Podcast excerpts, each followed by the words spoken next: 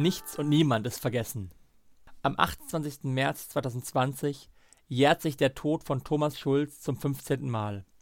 Der Punk wurde am Ostermontag 2005 durch den Neonazi Sven Karlin in der U-Bahn-Haltestelle Kampfstraße erstochen. Der Mord kann als die Folge einer damals eskalierenden Gewalt durch Neonazis in Dortmund betrachtet werden, die auf diese Weise versuchten, ihre Machtfantasien in die Tat umzusetzen. 15 Jahre später.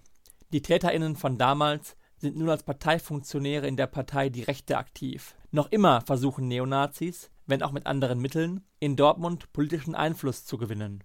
Doch neben parteipolitischen Aktivitäten, neonazistischen Demonstrationen und Infoständen ereignen sich in Dortmund nach wie vor rechte Gewalttaten und Einschüchterungen.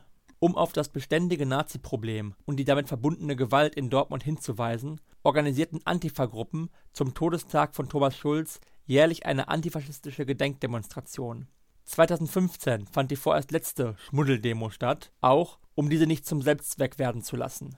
Doch gegenwärtig müssen wir feststellen, dass nicht nur in Dortmund rechte Gewalt anhält, sondern sich seit 2015 auch bundesweit weiter Bahn bricht. Neben den zahlreichen Angriffen auf Geflüchtete und Linke verdeutlichten dies insbesondere die rassistischen Ausschreitungen in Chemnitz, der Nazimord an Walter Lübcke sowie der rechte Terror in Halle.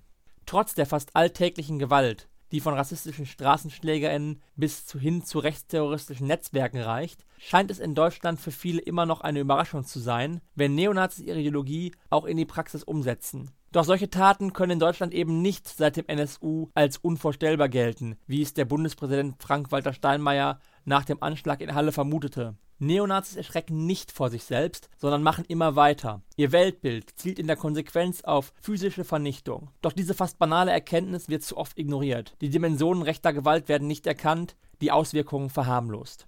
Die wenigen Fortschritte, die in der Bekämpfung von Rassismus und Antisemitismus erzielt werden können, müssen zudem immer wieder mühsam gegen Angriffe von rechts, egal ob von der Straße oder aus dem Parlament, verteidigt werden. Aus diesen Gründen wollen wir, 15 Jahre nach dem Mord an Thomas Schulz, am 28. März 2020 auf die Kontinuität und Gefahr rechter, rassistischer und antisemitischer Gewalt nicht nur in Dortmund aufmerksam machen. Zugleich wollen wir an diesem Tag Schmuddel und allen anderen Menschen gedenken, die dieser Gewalt zum Opfer fielen, gegen Neonazis, Rassismus und Antisemitismus.